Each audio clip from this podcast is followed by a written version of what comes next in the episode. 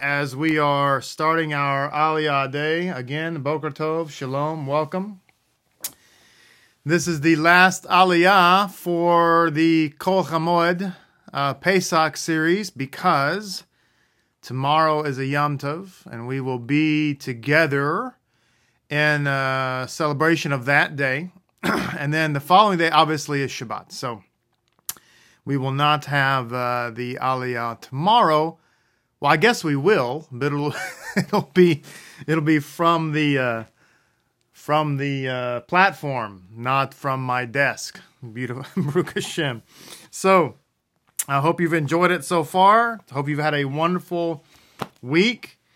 Uh, I've been putting some things um, on the uh, Ask the Rabbi page for those of you who are uh, bona fide, so to speak, members of uh, the Lapid community, uh, the Sar Shalom community, which are more or less one and the same.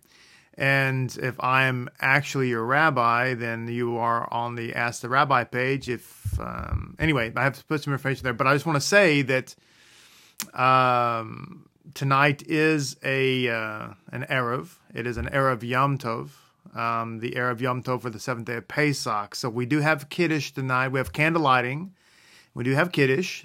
The Kiddush is uh, somewhat simple. It's just a just a short bracha. It's a set over wine. There's not a it's not a uh, a Hamotzi Kiddush.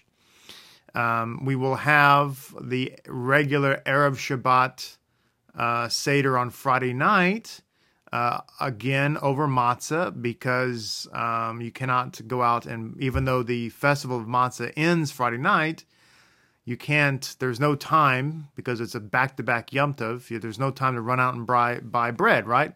So you're going to have matzah again on Shabbat, and you'll have the regular erev service. Now we're supposed to light candles again, or you can light candles, or should light candles on Friday night again. However, it has to be from an existing flame. So tonight, when you light candles, you either have to light a 24 hour candle, and please do that in a safe environment so that it can burn all day long without being, um, uh, you know, unsafe about it. And then you can use, uh, you can light rather your Erev Shabbat candles from that existing flame. Or you can use battery candles or not have any candles at all. So, uh, because of the back to back Yom Tov. All right, what am I leaving out? I feel like I'm leaving something out. Uh, I don't think I am. Maybe I'm not. Maybe just, maybe it's just me. But anyway, that is it. We will have the Kiddush. Oh, I did leave something out. Uh, the Meal of Messiah. The Meal of Messiah occurs in the late afternoon on the seventh day after Mincha. In this case, it's about 6:30 in the evening for us. So that means that you're going to uh, come home from shul where you would have had a glorious experience as if you were at the Red Sea dancing in front of Hashem himself. Go back home, have a little rest, and then you'll have uh, 50 to 100 of your closest friends over for the Meal of Messiah, which will occur after Mincha at 6.30. You'll have the Meal of Messiah, and you'll roll right from the Meal of Messiah into Erev Shabbat Seder. Make sense? Wonderful. So that is... Um, that is our magnificent plan for uh, the uh, next few days. Baruch Hashem, it's going to be wonderful. And then obviously, we'll be back together on Shabbat, where we will have a, another uh, miraculous, super anointed time together.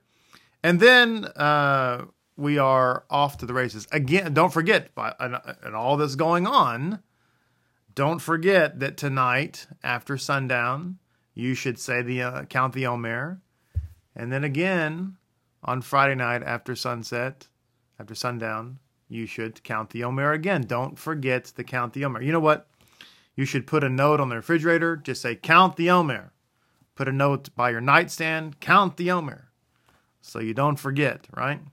Of course, right. All right. So we are going to be looking at uh, the reading for today for today's uh, Chol Hamoed, which comes from the book of Numbers. the book of Numbers, excuse me one second.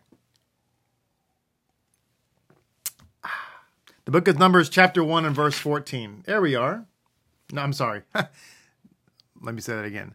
The book of Numbers, chapter 9, verses 1 through 14. Let me re- repeat that. The book of Numbers, chapter 9, verses 1 through 14. All right. It says here the Pesach in the wilderness. Incidentally, I just wanted to mention that the yesterday's reading and the reading the day before, at at the conclusion of both of those readings, it gave us the admonition to not cook uh, a kid in its mother's milk.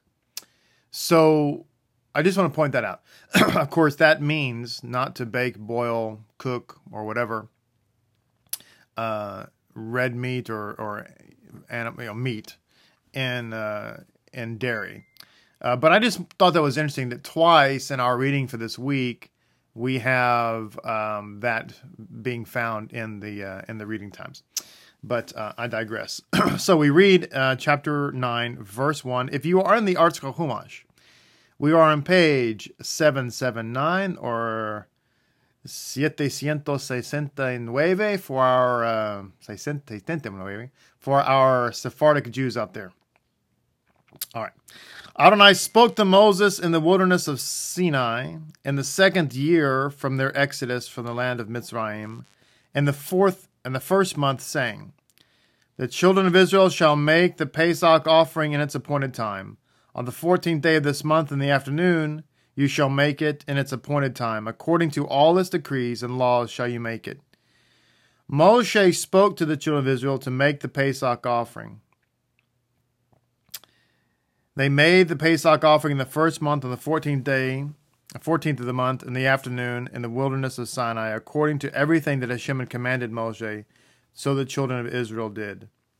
There were men who had been contaminated by a human corpse and could not make the Pesach offering on that day.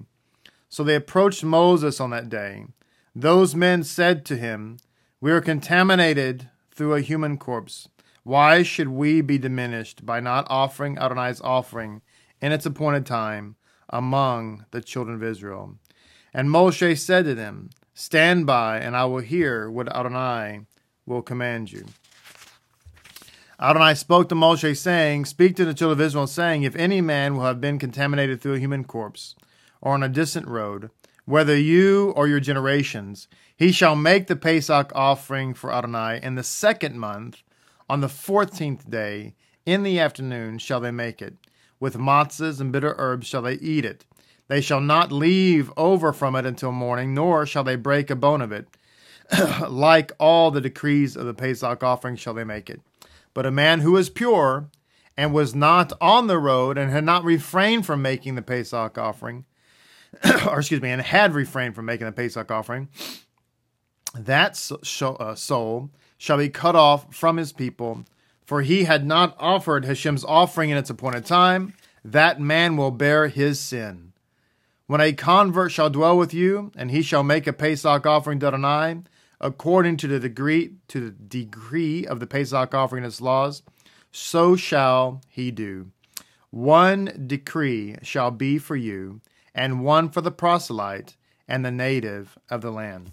So we conclude, interestingly, with uh, a reading here about how the convert and the Jewish and the Jew, uh, which a convert is a Jew um, in all respects, or to have one law. Now, the second the second uh, Pesach Pesach Sheni occurs on the fifteenth of Iyar, and it is a one day event because remember Pesach is a one day event. Uh, so if you've missed the Pesach because of uh, some kind of uh, legitimate reason, you have a makeover day, you have a snow day like in school, right? You have a snow day, and it happens to be the 15th of your Iyar. So it says um, in the footnotes, just to read the follow up to chapter 9, verses 1 through 5 here in the uh, ArtScroll. It says, The year after the Exodus, God commanded Israel to bring the Pesach offering at its appointed time on the 14th of Nisan, the first month of the year. Since the book of Numbers begins with the events of the second month, this chapter is clearly out of chronological order, and indeed, the sages use it as proof that the order of the Torah is not necessarily chronological, as found in Talmud Pesachim 6b. In such cases, however, one must seek to understand why the Torah preferred to list an event after or before it actually occurred, since the sages do not mean to say that the order of the Torah is purely random. So there's a reason, even though it's not in chronological order, there's a reason why it is the way it is. It says Rashi, citing the sages, notes that this was the only Pesach offering that Israel brought throughout the entire 40 years in the wilderness. So they did one, they had a Pesach offering, of course, in Egypt, and they had one in the wilderness. That was it, like the two Mashiachs. So it says, and this is indicative of the nation's disgrace in not being worthy of entering Eretz Israel immediately, where they would have been able to observe this commandment annually. In order not to accentuate this failure of the people, God chose not to begin the book with it. So um, it says, had the people not been specifically commanded to bring the Pesach offering that year, they would not have been able to do so because the commandment was not to go into effect until they arrived in the land. So, in other words, um, they were supposed to go, we, let's say we, because we were released from Egypt, right? We were supposed to go from Mitzrayim directly to um, the uh, Holy Land. But we did not. Why? Because of our sin. As a result, we were we never celebrated the Pesach except for this one time in the wilderness. Now, there's a couple things about this was interesting because we have like two Mashiachs. Um, that's an illusion there I just mentioned, but there's also something else because we have a Pesach in the wilderness, only one. And Yeshua said that when you're in exile, I will be with you where? Even to the ends of the earth, like in the desert. The sages have also said that, that whenever we are in exile, the Shekinah is with us. So having the Pesach lamb in the wilderness is almost an allusion to having the Mashiach with us in exile, or the Shekinah in, with us in exile, which is the same thing. And so uh, we have that illusion. So this is it. Um, we were supposed to go immediately into the land and, and have the Pesach, but we didn't. So therefore, we did not have the Pesach in the wilderness except for this one time. It says, alternatively, parents of uncircumcised children are forbidden to offer the Pesach, and for medical reasons, it was dangerous to circumcise babies in the wilderness. Nevertheless, it was considered shameful that they could not bring the offering all those 40 years because it was their sin of heeding the spies that prevented them from entering the land during the second year of the Exodus. By the way, I want to share. Um, I'll have to. I'll have to. Uh, well, and I'll just tell you, I was I was speaking yesterday about the movie, um, The Ten Commandments with Charlton Heston, and I said there was a scene in that movie very early in the movie where Moses, he's still a prince of Egypt, comes in, kneels down before Pharaoh because he's just returned from conquering Ethiopia. And Pharaoh said something in the movie. As many times as I said yesterday, as I've seen the movie, I, I did not catch this before.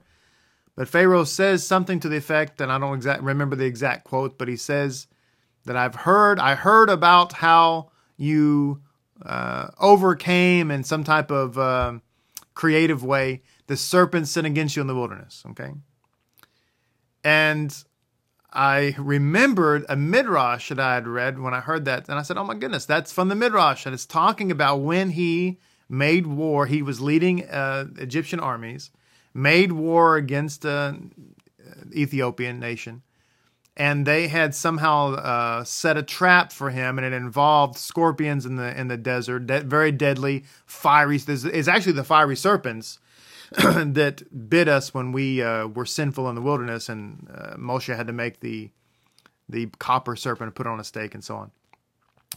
And uh, and I remember that the, there was commentary about this that he had Moses had somehow gotten together some birds. Some people believe there might have been like pterodactyls that somehow um, overcame these serpents, like ate them up or carried them off, and so on. It's I know it sounds crazy, but I did read this. So one of our faithful Avengers, one of my uh, senior Talmuds, Amet, also known as Shomerman, uh, so faithful to do this whenever I, I can't remember uh, a source. Of course, he has it all documented because that's just what he does.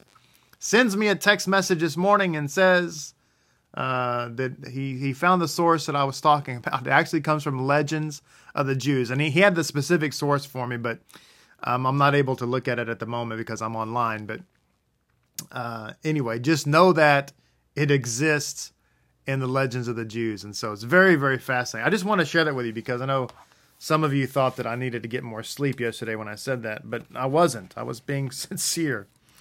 The seventh day of Pesach. What is the seventh day of Pesach is all about? The seventh day of Pesach celebrates the uh, parting of the Red Sea. It is the final day um, of uh, of of the, the the holiday week. We know that Shavuot really completes the holiday, but this is the final day of the holiday week. It is really the, the parting of the Red Sea, the seventh day of Pesach, is really when we truly become free. Because what's what's what did, what do the say or not the sages, but what do the apostles write about? That is the the final enemy yet to be slain. The final enemy yet to be slain is death. What keeps us hostage, which prevents us from from really being able to be who Hashem created us, is death. One of these days, and maybe sooner or time, Mashiach will return and death will be swallowed up.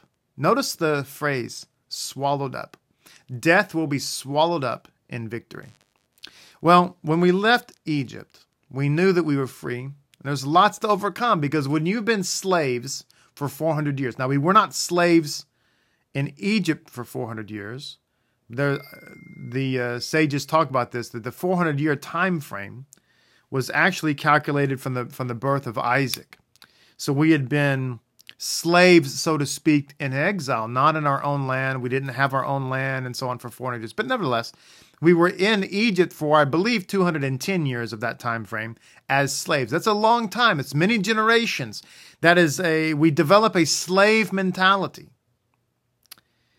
And so, what happened at the Red Sea was ultimately that Pharaoh's armies, who were coming after us to do what? To chat with us, to negotiate with us, to talk us, uh, sweet talk us, and coming back to Israel, I mean, Egypt? No. They were coming to kill us. And we watched them being drowned in the sea. In other words, death was swallowed up in victory. Now, that's not what we celebrate on the seventh day of Pesach. Let's understand. We never celebrate the demise of the wicked. Why? Because God wants them to be saved. What we do celebrate is the final redemption. We celebrate the crossing of the Red Sea. We celebrate God's faithfulness to deliver us from the hands of death, from the hands of slavery, from the hands of oppression. We celebrate that. We don't celebrate, per se, the armies of Egypt drowning in the Red Sea. So, the seventh day of Pesach is about the final redemption. It's about um, it's about death being swallowed up. It's about us also dying to self. Because remember, to go through the Red Sea, and Kepha talked about this in his letter, and, it, and it's not just Kepha, but it's also a Jewish idea. When we went through the Red Sea, the Yam Suf, this was like going through a mikveh. So the entire nation is mikveh together. What happens when you go to the mikveh? When you go to the mikveh, death is swallowed up. When you go to the mikveh, impurity, represented, uh, representative of death, is washed away, and purity comes. You come up out of the water, a, a, a new creation, a holy person, pure person. So for us to cross to the Red Sea means not only does death gets swallowed up in victory, but also we die to self. It was a way intended for us to be able to be completely regenerated, completely renewed. There were many miracles that happened on the seventh day. Far more miracles actually that happened on the first day of Pesach, or I should say, during the Pesach itself.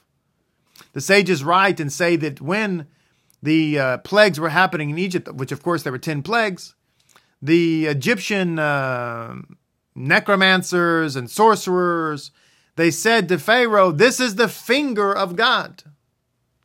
And so the sages, just being logical, said, The scripture says that at the Red Sea, God saved us by his mighty hand. So if at in Egypt, if the finger of God caused 10 plagues, the hand of God has five fingers, which means there were 50 miracles. So when we were in Egypt, God saved us by 10 miracles, but in the final redemption, he saved us by 50 miracles, which means that the final redemption will be greater than the original redemption. So we have many miracles to celebrate. As, as the scripture says, the seventh day shall be declared a holy day for you. No work is to be done on that day. It's a Yom Tov, it's a Shabbat the first day of Pesach and the seventh day of Pesach. Isn't it interesting? Um, I, have been around, uh, obviously, believers for a long time. Both those uh, Christians who are still in the church and Christians who now have Saturday church um, or whatever. But in both cases, I, I've I don't know that I've ever heard anybody talk about the seventh day of Pesach. Honestly, I, am not even sure that it's on anybody's radar. Maybe it may be, and I just I, am oblivious to it, which is would be odd. But but I I just uh, I've never heard anybody talk about it. It's interesting to me because this is the feast, as to quote the um, um, the Rebbe's of, of Chabad, for instance, to say this is the festival of Mashiach. This is the festival of Mashiach itself because it's the festival of final redemption. I just think it's interesting. So, um, in the book, uh, Our Heritage, there's a statement here about the essence of the celebration of this day. It says, The essence of the celebration of this day is the song of Moses and Israel that they were divinely inspired to sing on that day, a song that merited being included in the Torah, a song to which God and his heavenly consorts listened. So, this is a day that um, the, the focus of which is our singing to God for saving us, for, for removing death from us, and so on. It's all about praising God again for the final redemption. Because understand that once the armies of Egypt were destroyed, that was it. We were truly free. Just like once death is finally destroyed, maybe soon in our time, we will truly and eternally be free. Now, I've mentioned before um, about the reality of the former and the latter rain uh, being brought about in the first month. I, I, actually talked about this on the in the Drosh last uh, Shabbat, um, the first day of uh, Pesach. How the book of Joel brings down that the teacher of righteousness is going to give us the former and the latter rain. And I mentioned, or explained rather, how the former and latter rain are talking about the Pesach lamb and the atonement goat. Um, somebody asked a question online. It wasn't one of our people, but somebody asked a question online. They said, uh, "Show me in the scriptures where the Messiah is is our sin offering." Um, I didn't reply to it because I don't know this person, and I tend I don't I don't. I really don't have time to get into. Quite frankly, we, we have so many members worldwide in the Lapid movement. I don't have time to get into dialogue like that with people who aren't members. But that's beside the point. I, I just have to. But but but the the the the question was intriguing, and so I thought I would just give you the answer here because you're that special. Um, where tell me in the scriptures where it talks about Messiah. Period. Hello. Yeah, um, it doesn't. There are allusions to Messiah. Uh, what are you talking about, Rabbi? There's there's Isaiah 53 clearly talk. No, you, you only know that because of the oral Torah. See, here's the problem. this is the big debate between the Sadducees and the, and the Pharisees. The Sadducees didn't believe in the Mashiach because there's nothing in the Torah that explicitly mentions him. the everything about him in the in the written Torah is is there because it's derived from the oral Torah. Number one, okay. Um, this this is why the only the Pharisees believed in the coming Mashiach, and the Sadducees didn't. The reason is is because the Sadducees were sola scriptura only. They were word of God only, written word only, no oral Torah, no Talmud, no Zohar, no Midrash. They said it's all hogwash and they were written Torah only. And as a result, they did not believe in the Messiah. They did not believe in heaven and hell. They did not believe in reward and punishment. They did not believe in angels. They did not believe in demons. The Pharisees, on the other hand, said there absolutely is an oral Torah. In fact, the Torah itself was oral until we wrote, wrote it down. But we digress. And as a result, they believed in the Mashiach. They believed in reward and punishment. They believed in heaven and hell. They believed in uh, demons. They believed in angels, etc. All right, so there's that. So you say, Show me a scripture. I can't. Why? It's not really there. Isaiah 53, yeah, but you you there's a so there's a sod level to Isaiah 53, you understand, but there's also Peshat level. Okay, you have to understand this to be true. This is the reality. So, where do you find about the Mashiach dying for our sins and being, uh, in effect, a sin offering? Okay, so let's clear up a couple things right quick. First of all, is he a literal sin offering? Well, no. Well, yes. Well, no. He's the Akedah. Okay? The sin offering mimics the Akedah, not the other way around. All offerings point to the Son who was offered. They're all representative of that. All right. And this is this is a long teaching. I have like three minutes. This teaching takes like three hours. Okay, so just please indulge me if you're just tuning in, you're scratching your head, you have no idea. Just understand that I've taught about this extensively for years. I'm just this is a Reader's Digest version. All right, so so he's the sin offering. Now, the Akedah, all Jews agree, whether you're talking about the Akedah being Isaac or the Akedah being Yeshua, that we understand that the ultimate Akedah, of course, are Yeshua. The in, in Judaism, the Akedah is referring to Isaac. Either way, doesn't matter. The reality is, is that because Isaac laid his life down on the altar, and we would say Yeshua did as well. Okay. Because of that fact, God forgives us. Moreover, the oral Torah teaches that when Messiah comes as Messiah ben Yosef, he's going to die for what? Why is he dying? What's the reason he's dying for? It says he's dying for the sins of Israel. Moreover, in the Midrash, uh, it says when Moses is asking, "Hey, listen, they're going to have two two temples," and God says, "Yes." That way, I can destroy the temples and not have to destroy uh, Israel when they sin, the temples act as collateral for Israel. And Moses says, That sounds great, but I, I see that both temples are going to be destroyed. What's going to happen when both temples are destroyed and there's no more collateral left for Israel? And God says, No problem. I will choose one man, one, echad, one, one man to be collateral for the whole nation. So when somebody asks, Well, how, you tell me how he's going to be a sin offering? And the answer is Mashiach ben Yosef. Because if somebody dies for your sins, that is a sin offering. All right. So, with that said, there is an allusion here in the uh, book of our heritage. Hopefully, that was clear. I did an entire, like I said, we have a YouTube channel. And there are, I don't know, a, a, maybe a thousand hours by now of material on the YouTube channel. And so many of you have, some of you have watched every single video we've posted, which is remarkable. Others haven't had that opportunity yet, but you can go back and listen to these um, teachings and so on, and and uh, you know it's worth your time. And I'm running out of time, so let me let me read this right quick. This will be the uh, final final thing I had a whole lot more to say about the Omer, but we just never did get around to it. But there's always next year. So it says, uh, unless Mashiach comes, which I hope he does. It says, on the morning of the 15th of Nisan, all of God's hosts departed from Ramses, and on that very same day they arrived in Sukkot.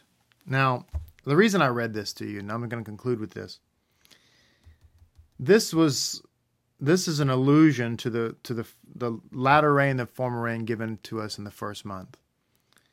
Because isn't it interesting that on the 15th of Nisan we left Egypt and on the very next day we arrived in a Sukkah? This is what the final redemption is going to look like. We're going to be led out of spiritual Egypt, and Mashiach is going to take us right to the Sukkah where we have the wedding supper of the Lamb. May that day come soon, my friends. May it come soon. May our eyes behold the coming of Messiah Yeshua. There's more to teach and always more to learn. As we always say, what do we know? What do we know? Everything that God has shown us is amazingly huge. It's so deep, it's so real, and yet c- compared to what there else there is to know, it's like we've have a snow cone compared to an iceberg. But we shall continue on. Tomorrow's a Yom Tov. Tonight is the erev of Yom Tov. May you have a beautiful, beautiful Yom Tov tonight. May we have a beautiful service tomorrow. May we have a beautiful Shabbat. We'll be back with the Aliyah day beginning next week. We'll be we'll be uh, back on track with our parashot, and the parashah for next week is the Acharei Mot, which is wonderful, talking about uh, Yom Kippur. So we look forward to spending that time together. Between now and then, we have a lot of uh, festivities. So Hag Sameach Pesach and uh, Shabbat Shalom, and we will see everybody tomorrow with proverbial bells on. Until then, have a blessed, wonderful, amazing day. If you're new to the program, thank you for joining us. I hope it's been a blessing. Stick around. We can't learn everything in 30 minutes. Shalom, shalom.